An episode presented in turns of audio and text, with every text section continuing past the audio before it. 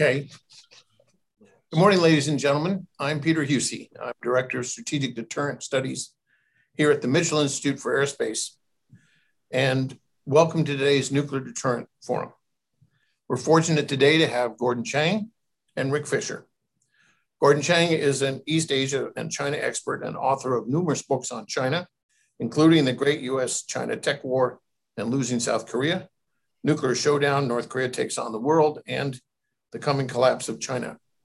Gordon lived and worked in China and Hong Kong for almost two decades as a lawyer and has given briefings to numerous government agencies on China. Rick Fisher is a senior fellow at Asia on Asian Military Affairs at the International Assessment and Strategy Center. He is recognized as a top authority on the PRC military and the Asian military balance. He has 20 years of expertise working on Asian security matters, both inside Capitol Hill and on various public policy think tanks.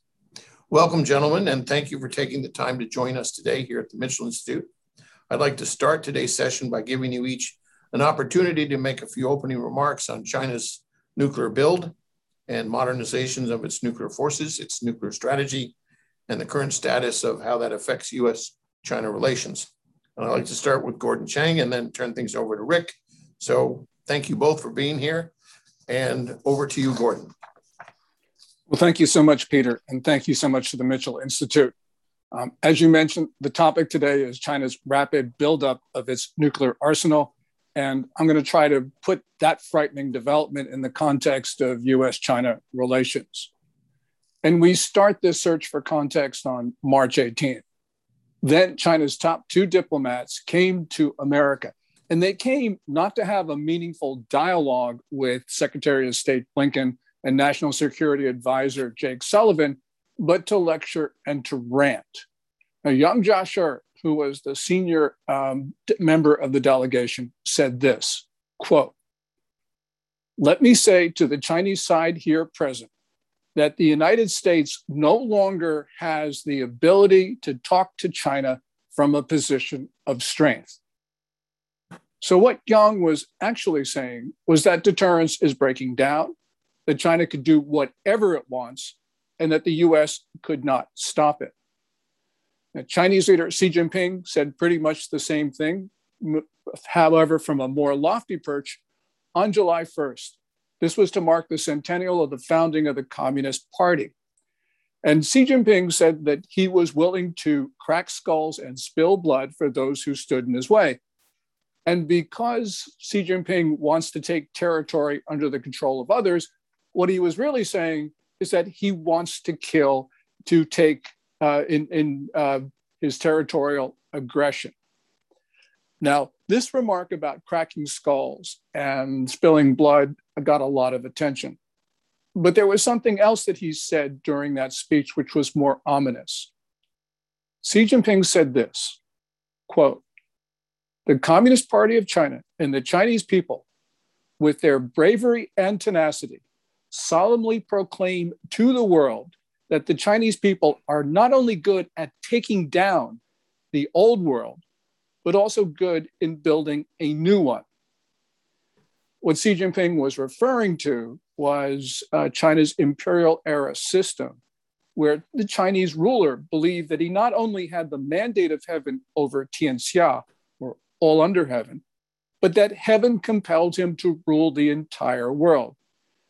Now, Xi Jinping has been making um, Tianxia references for more than a decade, but recently those references have become unmistakable.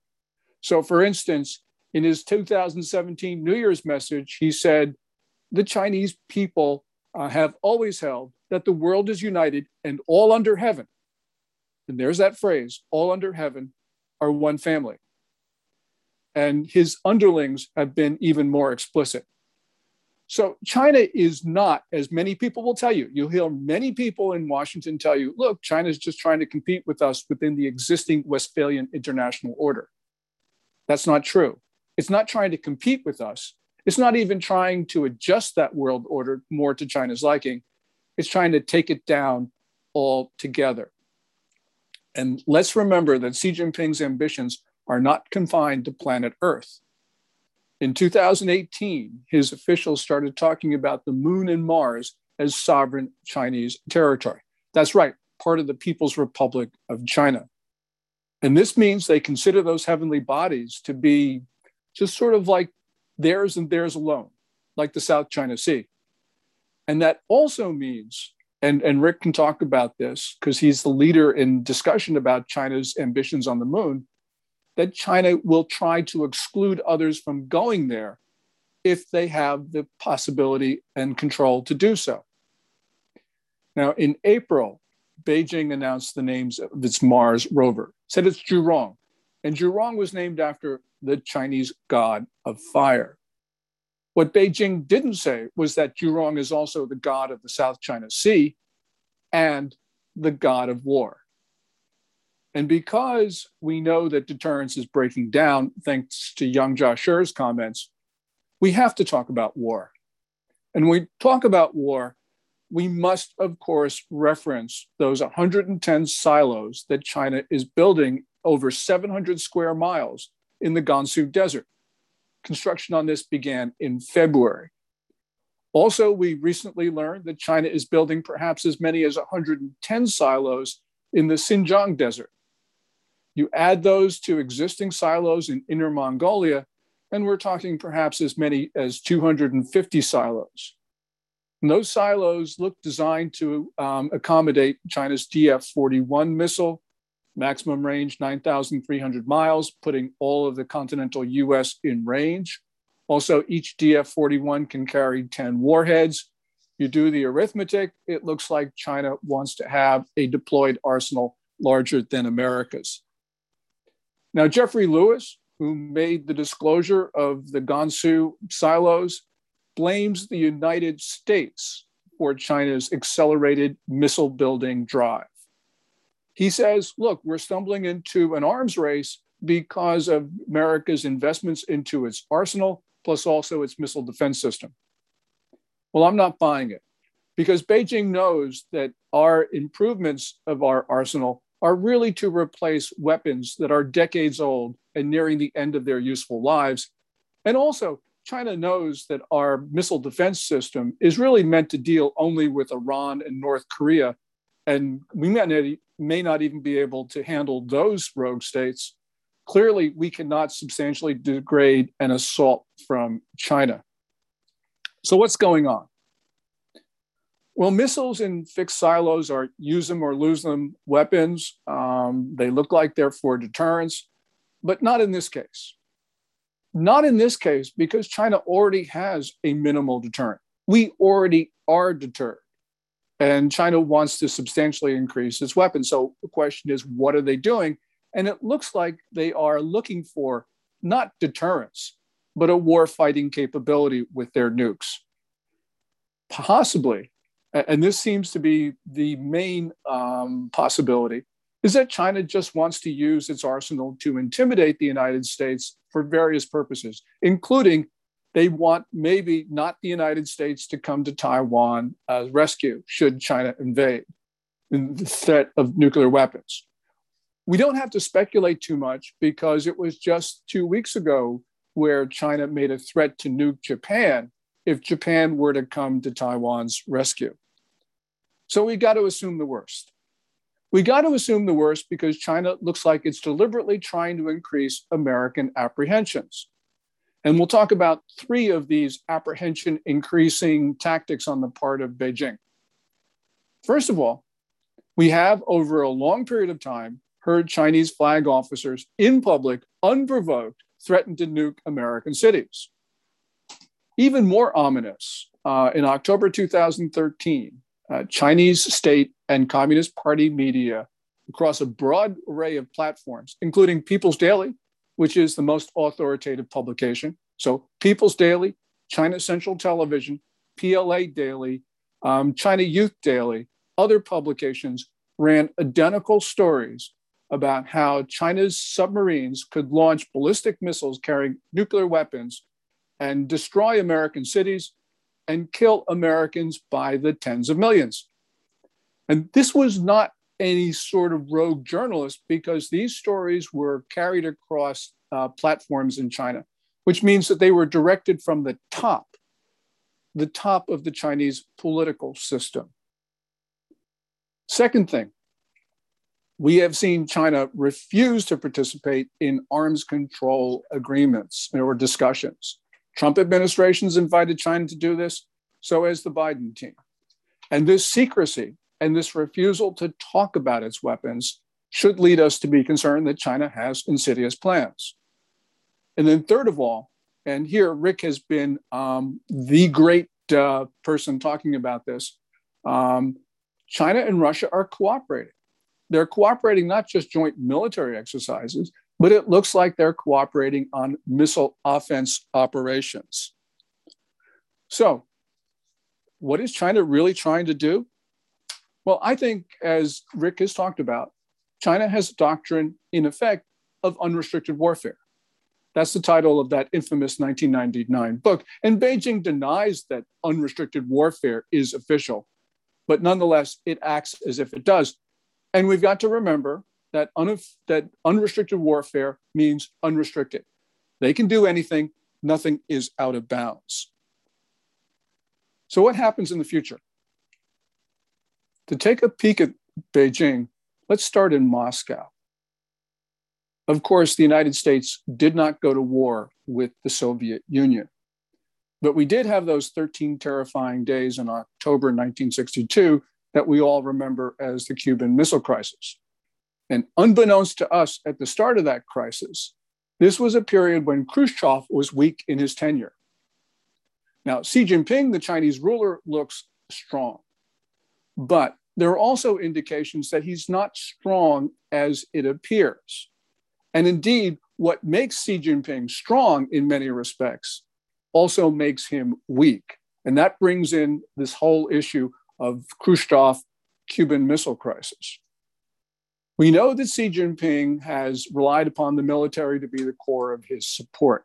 And many people say that Xi Jinping controls the military, especially after the purge of so called corrupt officers, after the top to bottom reorganization of the Chinese military. Well, one can say that. But one can also say that maybe Chinese flag officers, who are the core of Xi's support, are telling Xi Jinping what to do. Or maybe, maybe Xi Jinping realizes that he has to let the flag officers do what they want. But in any event, there's one thing we know. The one thing we know is that hardliners in Beijing, many of them in uniform, are now setting the tone. And that's why only hostile answers are considered to be politically acceptable in Beijing. That means we're seeing China adopt a military first diplomacy. It, they call it military diplomacy in China, and that's what's occurring. Now, there's also one other quick explanation for what's going on, and that is that Chinese flag officers, and especially Chinese leaders, are seeing a closing window of opportunity where Beijing faces vulnerabilities. It doesn't know what to do. Um, we're seeing a number of problems that Beijing can't handle. And so perhaps Xi Jinping, and we start to see this in Chinese media, there are hints of this, that the Chinese leaders realize that if they're going to achieve historic uh, um, ambitions, they got to do it not in the 2030s or not in the 2040s that people talk about, but in the 2020s, which some people now call, and I think rightly call, the decade of concern. Now, because Xi Jinping has accumulated so much political power, he's also accumulated unprecedented vulnerability because now he no longer has anyone else to blame. And Xi Jinping also knows that he has raised the cost of losing political struggles, which means that he realizes that he could lose everything, everything, should he fail politically. And that means Xi Jinping has a very low threshold of risk, much lower than we think, which means that he can take us by surprise, which means that he could do something unimaginable. At the moment, we know that he is, in fact, making plans to mobilize China for war. As of the first day of this year, amendments to the national defense law came into effect. They take power away from the Chinese civilian central government the state council, and they give it to the Communist Party's Central Military Commission, which is the governing body for the People's Liberation Army. Now, these amendments um, mean that the State Council will no longer supervise the mobilization of the Army. This power goes, as mentioned, to the Central Military Commission. Now, I know that this looks like a lot of posturing because the Communist Party has always been in control, but the signaling should be of concern nonetheless, because the new law, after all, contemplates the mass mobilization of society. These changes signal the glowing, growing clout of the People's Army in China, and it means that the country is moving towards war. We can say that China is making fast progress to becoming a military state. On March 18, Yang Jiechi told us that deterrence is breaking down. On July 1st, Xi Jinping told us what he wants to do. And that means we could be at the last moments of peace. Thank you. Rick, over to you, sir. Okay, if uh, you could call up my uh, updated slide bank, I'd appreciate it. And uh, while that's while that's happening, I, I, would just open by saying that uh, Gordon delivered the good news, and uh, uh, I promise to have, have, none of that. but thank you, Peter, and um, my thanks to the Air Force Association and the Mitchell Institute for inviting me back uh, to hold forth with uh, my very good friend uh, Gordon Chang. Now, as as I see it, uh, the, the revelations of, of the last uh, month plus the uh, cryptic statements that have been made by a number of American military leaders point me to the conclusion that China is now in a mode of sprinting to nuclear superiority. Uh, next slide, please.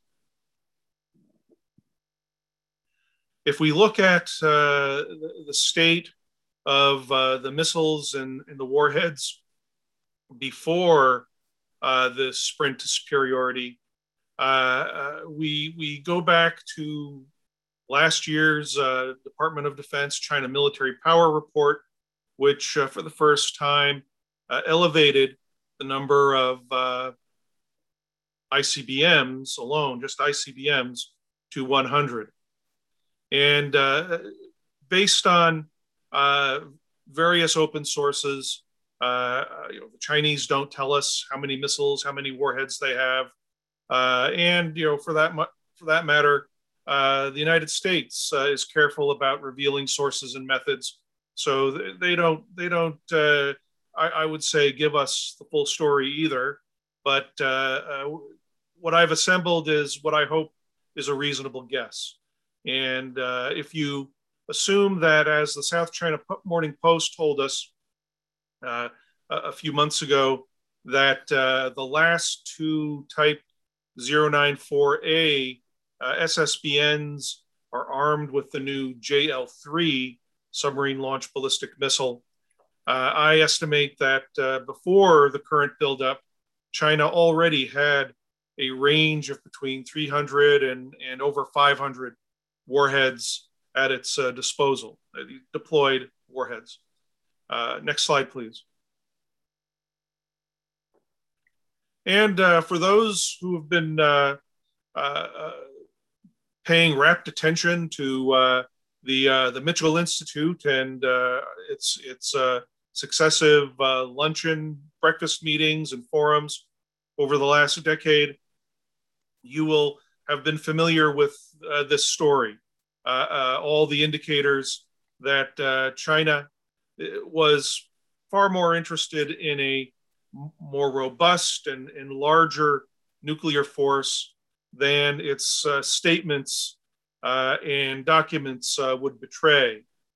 And I mean, just to go over some you know well-known history in in in the early 2010s uh, it became clear that china had assembled uh, uh thousands of kilometers of tunnels to hide its missiles. And uh, we have to thank uh, phil Karber and his students at georgetown university for helping to expose all that progress. We have the history of the introduction of road mobile icbms to include since 2017, perhaps, the, the new 10 warhead capable Dongfeng DF 41, which uh, we expect to come out in a rail mobile version as well. Uh, so all the thousands of kilometers of, of uh, rail tunnels, civilian rail tunnels, uh, will uh, be utilized for basing as well. SSBNs have been coming along. Uh, early 2000s, we saw construction of the new underground base at Sanya, Hainan Island, six Type 094, second generation SSBN, so forth. What if uh, the PLA makes another six, at least another six type 096 third generation SSBNs? And uh, the SLBM has uh, grown from the single warhead, uh, longer range JL2 to the much longer range, uh, multiple warhead capable JL3, which some Chinese sources suggest may carry up to six multiple warheads. Liquid fueled ICBMs have not been abandoned. Uh, uh, according to uh, researcher Decker Eveleth, there may be eight more silos under construction, perhaps for the new Dongfeng 5 Charlie, which uh, has been reported to have been tested with 10 warheads. And then, and then, starting uh, very early this year, we see the beginning of the construction of uh, the, the missile silo fields uh, in, in uh, Yumen and then in Hami in Xinjiang. Uh, possibly 230. You add another 16 uh, being built at the Jilantai training area. Uh, thanks to the, we know this in detail, of course, thanks to the imagery purchased by the Federation of American Scientists and and uh, the James Martin Center, Jeffrey Lewis's group. Uh, and uh, of course, uh, officials have been hinting that uh, things are, are brewing. Next, next slide, please. Uh, just, just some interesting statements. Hu Xijin of the Global Times told us last year maybe China needs a thousand warheads quickly.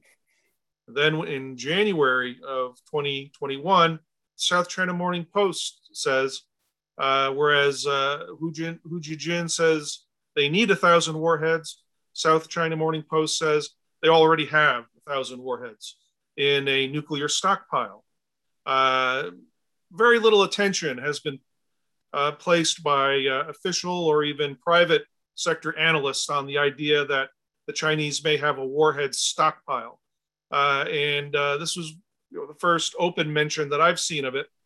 Uh, and of course, uh, almost a decade ago, or basically a decade ago, uh, retired Russian rocket force general Victor Yesin wrote that based on his estimates, well, his government's, his, his rocket force estimates, China has already produced perhaps up to 1,800 warheads with perhaps up to 900 deployed. And of course, uh, Admiral Stratcom Commander Admiral uh, Charles Richard warned us last February China could possibly quadruple its warhead count over the next decade. Second, next slide, please. Now, here's my uh, estimate of uh, where the PLA uh, may be going in terms of its warhead levels, provided uh, some reasonable assumptions are made.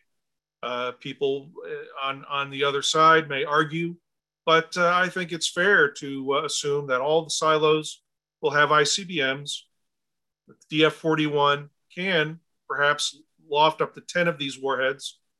Uh, that uh, filling these silos may, be, may happen quickly because the China Aerospace Science and Industry Corporation will can supplement the production of ICBMs based on its recent family of uh, solid fuel, mobile, DF 41 size uh, uh, space launch vehicles. Again, uh, let's consider that China will build six more 096 SSBNs and that uh, the DF 5 Charlie will go in those uh, eight, eight new silos. So if uh, I've come up with a, a minimum and a, and a maximum uh, guesstimate, and uh, the maximum guesstimate takes us well over 3,000 warheads compared to the 1,300 or so that the United States deploys, the 1,400 plus that uh, at least we credit uh, the Russians with having. And of course, they're building many new systems to, to supplement that number. Up in the corner here, we have uh, an image that just came out yesterday. It's a Rocket Force owned and operated unmanned ground vehicle uh, uh, surveillance system. You look in the background, uh, there's a lot of desert in that, in that image. Uh, perhaps this is already the security system for uh, the new ICBM silo fields. next slide, please. And China is going to, in my opinion, put a lot of effort into uh, developing new hypersonic glide vehicle warheads for its its new ICBMs. Uh, uh, last year, uh, a web page that, no, that, that it was since closed provided very interesting images of HGVs uh, placed on a variety of possible Chinese missiles. And then uh, in late May this year, Chinese state television featured uh, images of uh, a warhead bus with 10 HGVs. Uh, of course, they add range. Uh, they're much more difficult to shoot down. Uh, and make it makes the potential Chinese threat all the more dangerous. Next slide, please.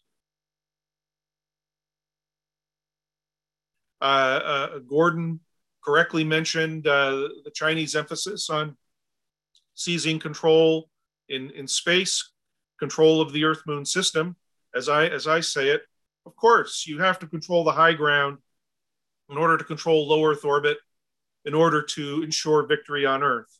And uh, this, this logic is compelling the Chinese Communist Party and the PLA, which controls the Chinese entire Chinese space program, to uh, uh build, to uh, probably send people to the moon well before 2030 based on the development of a new uh, 25 to 26 ton uh, capacity to the moon space launch vehicle. And by the end of this decade, the Long March 9 will come along.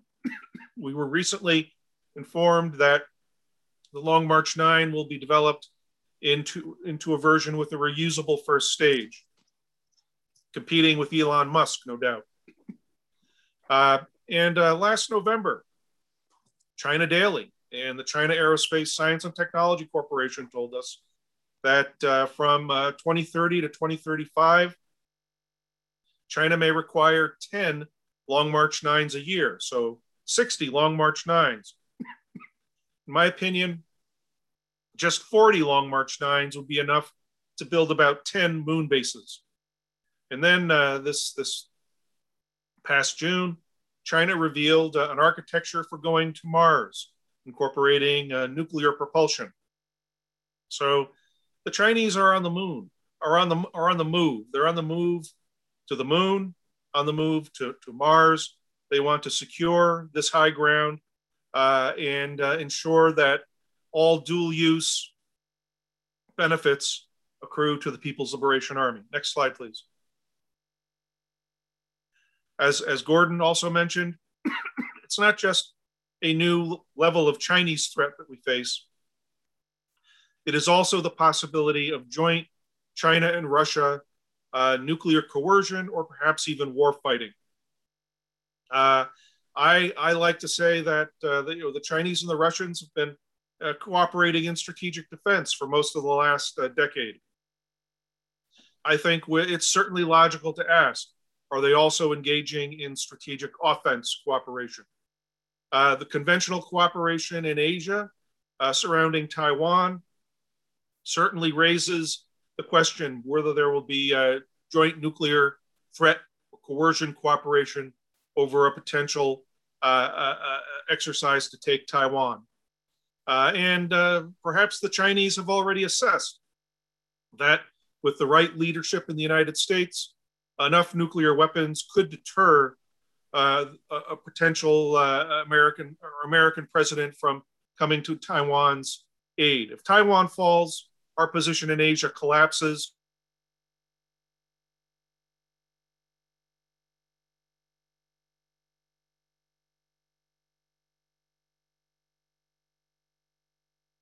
superiority to attack all uh, conflict, potential nuclear conflict with the People's Republic of China. Uh, uh, next slide, please. And here I, I simply, I'm not going to read all this, but uh, we're in a new era, a new Chinese nuclear posture.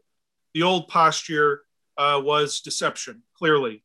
And arms control going forward is not going to be possible with China unless we accept Chinese Communist Party goals like conquest, destruction of Taiwan's democracy, and our own strategic subordination.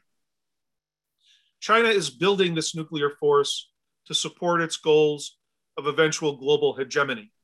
This has little to do with what the United States does. That's a canard, uh, as Gordon, as Gordon uh, mentioned. Uh, any suggestion that China is reacting to the United States really is a delusion and these arguments are, are meant to set up and justify future defeatist policies, in, in my opinion. And the age of nuclear coercion is here as well, as Gordon mentioned. The, the video uh, uh, that uh, was revealed on a Chinese military supported website a few weeks ago, uh, uh, stating that, that uh, we will nu- use nuclear bombs first. We will use nuclear bombs continuously until Japan declares unconditional surrender for a second time. This just erases uh, decades of, of, of, Chinese boilerplate diplomacy and, and now clearly just deceptive propaganda. We, we, we, are, we are in a new age. Uh, and this, this kind of virtual nuclear terrorism, as I call it, is, is only going to get worse. Next slide, please. And here I just list some policy questions. Uh, when is our leadership going to explain these new threats? They are existential threats. Second, when, when are we going to realize that signing on to a New START extension was a colossal mistake? Uh, when are we going to get out of New START so that we signal to Beijing and Moscow that we will not be overwhelmed and blackmailed? I think it's time to begin re-MIRVing and uh, building new missiles. Clearly, this is a period that requires a build up in order to build down. And uh, what about missile defense? Given that uh, China and Russia could combine their f- threat, we need to end our restrictions on missile defense uh, aimed at rogue states. And we also need to invest very quickly in new nuclear civil defense. How about no green, no new Green Deal? How about defending a, a deal to defend America. Thank you. And uh, I'm, I'm, I've concluded my comments.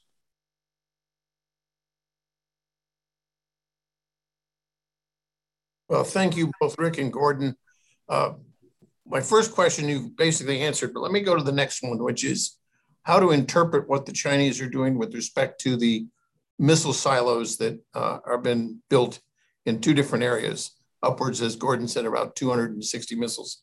Um, some analysts, including uh, Jeff Lewis, says, "Oh, don't worry about it. They're only going to put," and he actually had a number. He said in the New York Times piece, 12 missiles in 140 some odd silos, um, and therefore what they're doing is a system of you don't know where our real missiles are, so you'd have to take out all silos, and that's a very big targeting issue. So it's a way for them to have survivable uh, ICBMs. Uh, that was the the one point. The second point made by Lewis was, oh, they're just going to trade away the silos for arms control, uh, which was their second point. So I'd like uh, Gordon, why don't you start? What's the credibility of that assertion? And then I'd like to go to Rick uh, to also answer that question. Yeah, I don't know how Jeffrey Lewis came up with the 12 number, but we can't assume 12. I mean, we have to assume, as Rick says, that China intends to fill every silo with the DF 41, and then to do the multiplication times 10 to get to the number of warheads that they will be able to deploy from those facilities alone. You know, there's a bigger question. A lot of Americans, and this is cuts across arms control, it cuts across the whole range of our relations with Beijing, think that we can come to some sort of reasonable accommodation with China if only we had agreements. Well, unfortunately, China doesn't honor agreements. And we can go through this long history of China abrogating its agreements with everybody, including the United States. So seems to me that um, talking about arms control with China is a non starter. Yes, we would all love to be able to have some sort of agreement that reduced the risk of nuclear war, but that's not going to happen. We've got to get realistic and we've got to understand that uh, we um, China is looking to intimidate. Um, and so, therefore, we need to have an arsenal that does not permit them to do that. It, it's not much more complicated than that. Uh, Gordon uh, puts it uh, very well. Uh, uh, China is building up its nuclear forces not to respond to the United States, but to fulfill uh, objectives and goals set forth, but not revealed by the Chinese Communist Party leadership.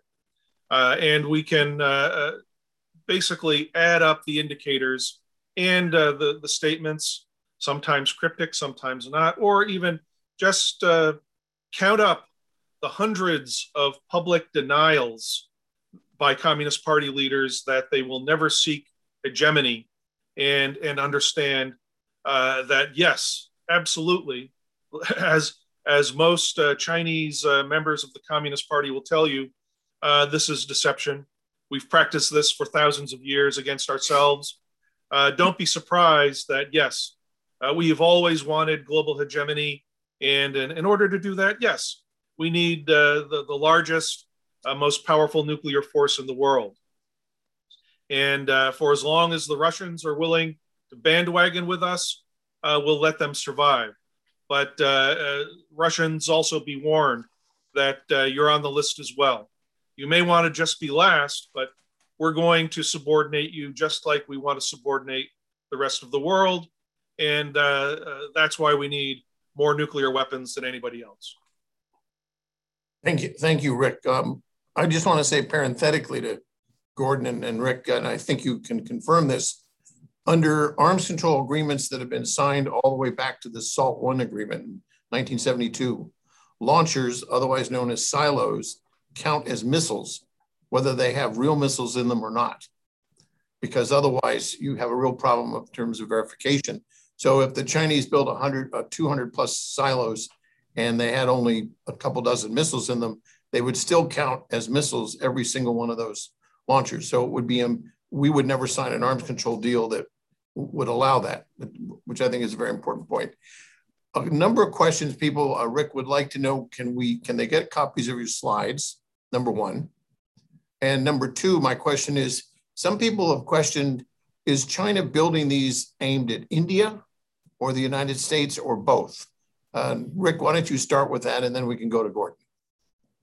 Uh, yes, uh, I, have uh, asked, responded to uh, uh, the request to uh, put the slides on the, the Mitchell Institute webpage. Uh, when, when that happens, uh, they'll be available to anyone who cares to download them. Um, indeed, uh, our Indian friends are now facing uh, additional dilemmas. And there's a undercurrent of debate in India over whether to uh, uh, sustain their kind of traditional uh, uh, uh neutralist stance and, and, policies, or to begin to break out of that, to actually participate in the defense of, of freedom, not just their own freedom, but uh, other the freedom of others, which which is also the direct defense of their own freedom. Uh, I certainly hope that the Chinese uh, sprint to nuclear superiority accelerates this in debate in India.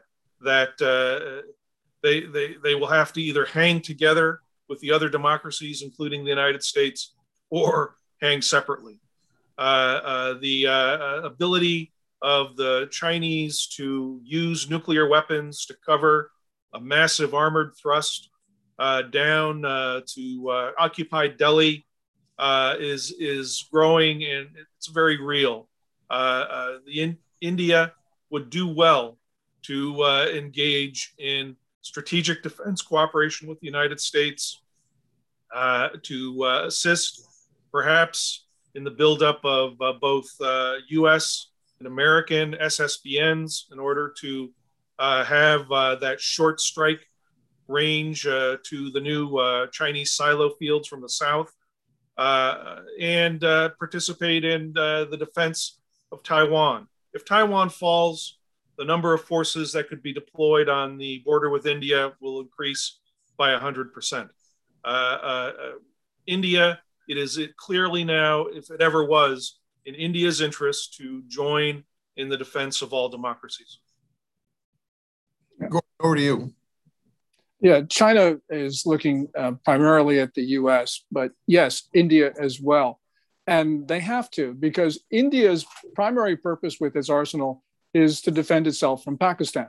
But India is now developing missiles with, that can range all of the Chinese homeland. And China understands this, so they're taking um, appropriate measures. So, yes, China is targeting the United States and targeting India.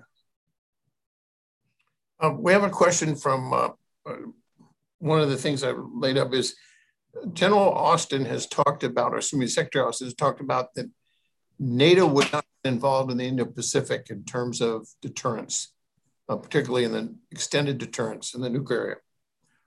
We have uh, 200 gravity bombs aboard airplanes in Europe, and that's for the extended deterrent in for NATO. We don't have any theater nuclear weapons in the entire Indo Pacific region. All the ones we have, we've withdrawn. On the other hand, what's your sense? I want to start with Rick and then Gordon. What's your sense of whether or not you can deter China just with your central strategic systems? Or do we have to talk about what would extended deterrence look like in the Pacific in the nuclear arena? Because as you know, the Mitchell Institute's done a study on protecting Taiwan. It's a very difficult thing to do if it's a fait accompli if China's there to get them out. And number two, a war of attrition, we lose. So how do you, we got to deter China from ever going in the first place. So Rick, over to you in terms of how you might look at extended deterrence in the nuclear area uh, arena. Uh, thank you, Peter. Uh, an excellent question. and and a, a primary uh, question at, at that. Uh, we're really back in the 1950s, where we we we quickly concluded that Uh, uh, strategic bomber delivery uh, uh, was not enough to uh, deter the Soviet threat in Europe. We also had to invest in theater range nuclear systems. yeah, the Chinese signaled their, their quest for strategic superiority by having already achieved tactical nuclear theater superiority in Asia. Uh, what do we do? We credit them with uh, 2,000, 2,200 uh, theater uh, delivery systems. Uh, uh, how many of them are armed with tactical nuclear warheads? You know, the Chinese have told credible American analysts they have no tactical nuclear weapons.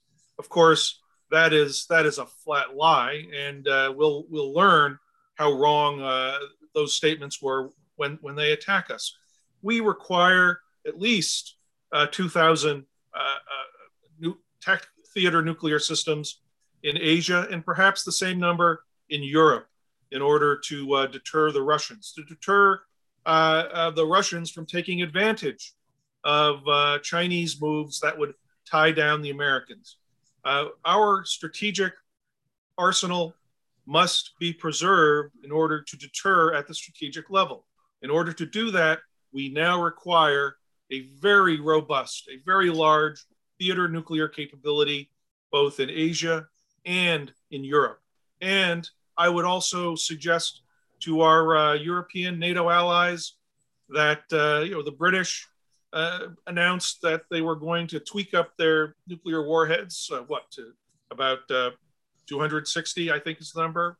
I may be yes. wrong there, uh, but uh, no, uh, the Europeans require now at least a thousand warheads in order to hold at bay uh, the Russians when uh, Russia and China begin uh, engaging in joint nuclear coercion or worse. I'll stop there. Gordon. Well, to respond directly to you, I can't add anything to what Rick said. Let me just mention two subsidiary points. First of all, Rick mentioned about the Russians taking advantage of a conflict in Asia. And that is absolutely critical because the way this becomes a global war in hours is that you have a conflict in some part of the world, could start in China, with China could start with Russia or Iran or North Korea, and it quickly spreads because everybody else um, takes advantage of the situation. So um, a war over Taiwan becomes a war over Eastern Ukraine. Um, the North Koreans and uh, the Iranians could go after um, countries in their neighborhoods. So that is the real risk right now. On, this issue, Peter, you started with um, Secretary Austin talking about NATO. You know, at this moment, the HMS Queen Elizabeth, which is the Royal Navy's sole aircraft carrier, is in the South China Sea. Um, the Germans have sent a destroyer, which is either entering the South China Sea or has already entered. Um, there have been French warships in the region as well.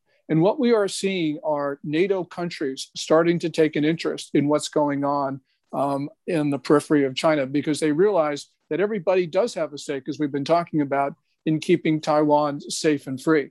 So, really, what we're seeing right now is NATO take a bigger interest in the area. And this is going to take a long time um, because countries in NATO don't want to confront China. But we're seeing um, the region um, start to knit together. And although that's a slow process, that's a very important development. It's interesting. Peter, go ahead, Rick. Yeah, I just go wanted ahead. to add look, China has spent the last 30 years turning Pakistan, North Korea, and Iran into nuclear missile states. They did this in order to uh, uh, undermine uh, our uh, or to attack our nuclear posture. They want us to waste our strategic warheads and, and uh, reduce our ability to deter or, or prevail in the event of a, of a strategic conflict. Uh, uh, the TELs that carry the North Korean uh, ICBMs are made in China uh, or designed and, and co produced in North Korea. Uh, the, the, Chinese have faced absolutely no price for, for this perfidy. Uh, they should have been sanctioned back in 2012 when these TELs were revealed. That the American leadership, both parties, have, have failed to do this is, in my opinion, a travesty.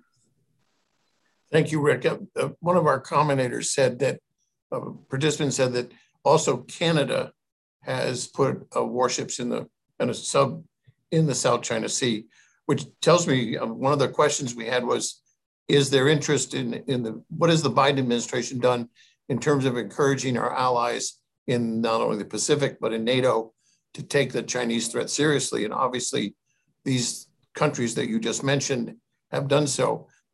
My next question has to do with a long term Chinese claim that they have no first use policy.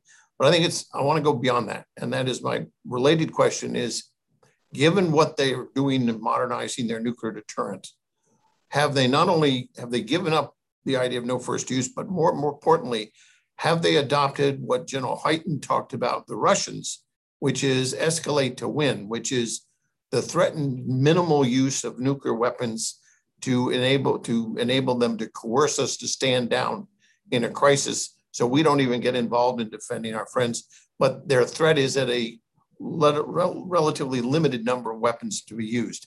Uh, gordon why don't you take that first and then we'll go to rick yeah we don't have to speculate peter even at times of peace where there's no provocation whatsoever we have heard voices from the chinese military from the Chinese political system threaten the use of nukes.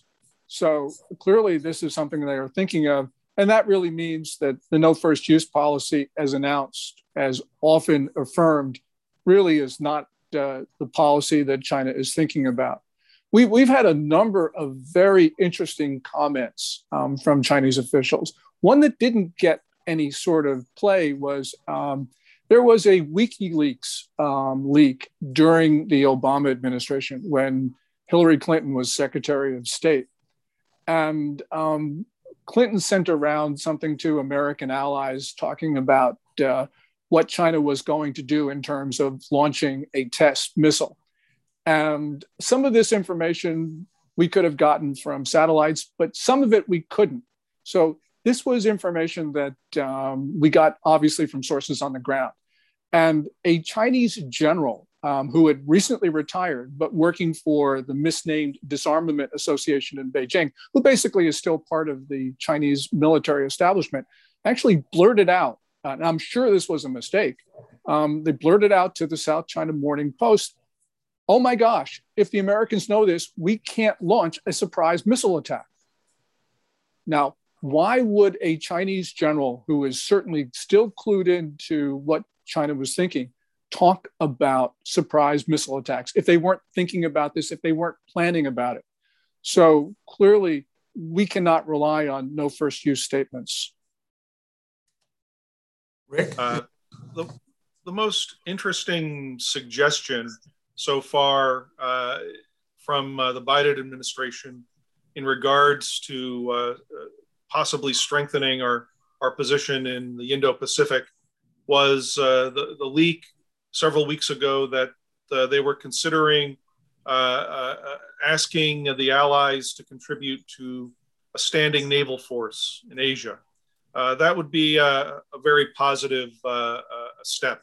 It should be joined with possibly rotating deployed air forces and increased deployments, standing deployments of uh, Marine forces for those that are that are able to contribute. Um, but the standing naval force would, would be a very positive beginning, and I, I would I would certainly hope that our uh, Canadian allies are are considering uh, how they might best uh, contribute to uh, potential uh, standing forces in in the Indo-Pacific, as well as our, our, NATO allies as well. it's it's it's necessary uh, it, it's it's a, it's a very positive uh, gesture that that I hope is is carried forward. And as as for no first use, um, look, uh, there's just so much in in uh, Chinese uh, strategic uh, history that prizes the surprise attack, prizes sophisticated and consistent deception that uh, most of what uh, the Chinese have been telling us about their, their nuclear posture for the last uh, 30 to 40 years, in my opinion, has been, been a trope and, and a, a very successful delaying tactic uh, to uh, buy time to invest in the technologies that uh, they are now getting ready to deploy within the next year. Uh, Gordon, I have a question from our audience, a very good one. It says, why did the why do you think the Chinese leadership thinks the think the window of opportunity is closing? And he follows it up with this. Uh, the pace of US military modernization does not appear to be so rapid that the Chinese in a few years won't have an opportunity. His point is that uh, he's not sure uh, that's the case, but why don't you address that? I think it's a very interesting question. First of all, China is going to experience the most dramatic demographic decline in history in the absence of war or disease. They're about 1.4 billion now, as they announced after their seventh national census, which was conducted last November and December. Um, by the end of this century, they will be, by their own estimates, a few million over 1 billion. In other words, by their own estimates, they're going to lose 400 million people. But if you look at the current numbers as they really are, probably China will be in the 480 million range. In other words, they're probably going to lose 900 million people. They could lose even more.